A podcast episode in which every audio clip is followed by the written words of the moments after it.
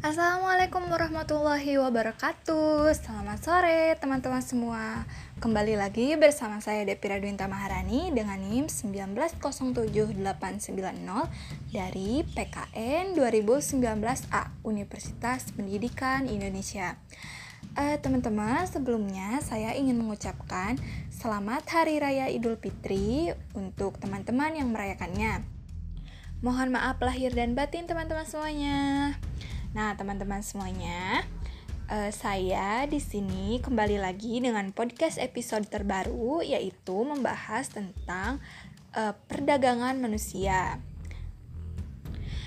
Podcast ini masih bertujuan untuk memenuhi tugas kriminologi, yang mana tugas ini diampu oleh Profesor Dr. Dasim Budimansyah MSI dan Ibu Nisrina Nurul Insani, SPD-MPD.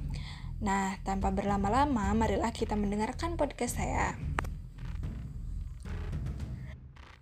Teman-teman, sebenarnya materi kejahatan perdagangan manusia ini sudah dibahas oleh teman-teman saya dari kelompok 7.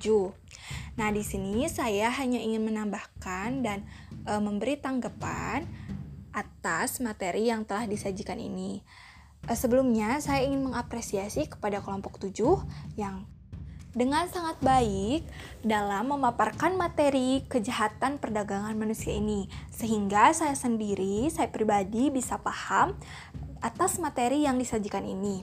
Nah, teman-teman, namun rasanya ada yang kurang apabila kita tidak membahas apa sih yang harus kita lakukan gitu sebagai rakyat sipil gitu, rakyat biasa dalam ikut berkontribusi untuk memberantas perdagangan manusia.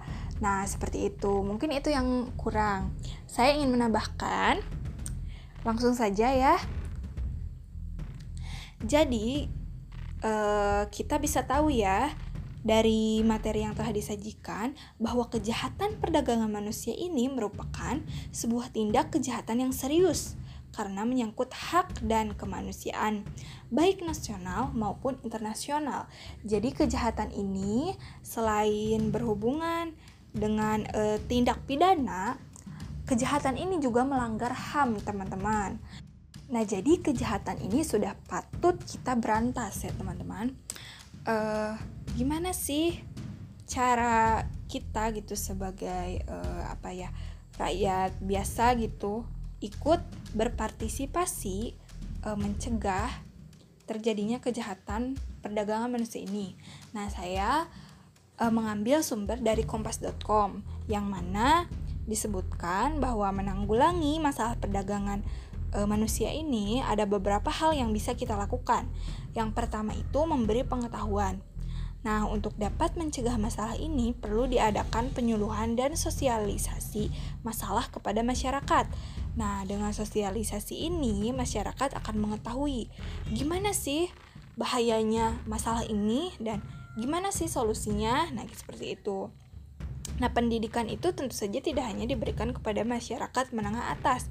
Yang paling penting adalah masyarakat kelas bawah. Mengapa? Karena perdagangan manusia banyak terjadi pada masyarakat dengan kelas pendidikan yang cukup rendah. Nah, pendidikan harus diberikan dengan bahasa yang lebih mudah dan dimengerti oleh semua lapisan masyarakat nih, teman-teman. Nah, itu hal yang pertama yang bisa kita lakukan. Kemudian yang kedua adalah memberitahu orang lain.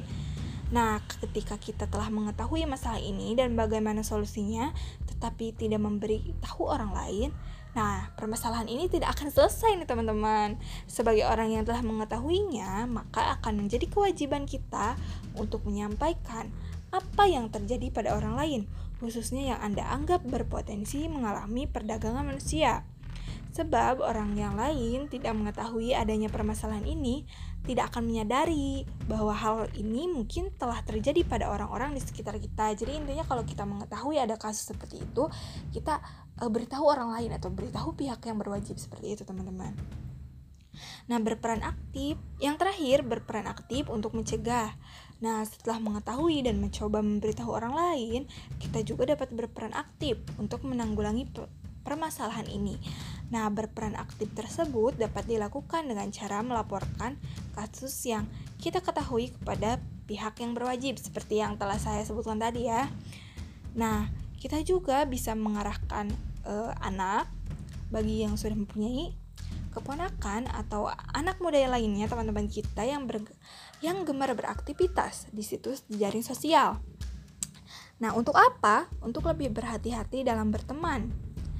Yang kita lakukan mungkin saja hanya sesuatu yang kecil, tetapi bila semua orang tergerak untuk turut melakukannya, bukan tak mungkin masalah yang berkepanjangan ini akan teratasi.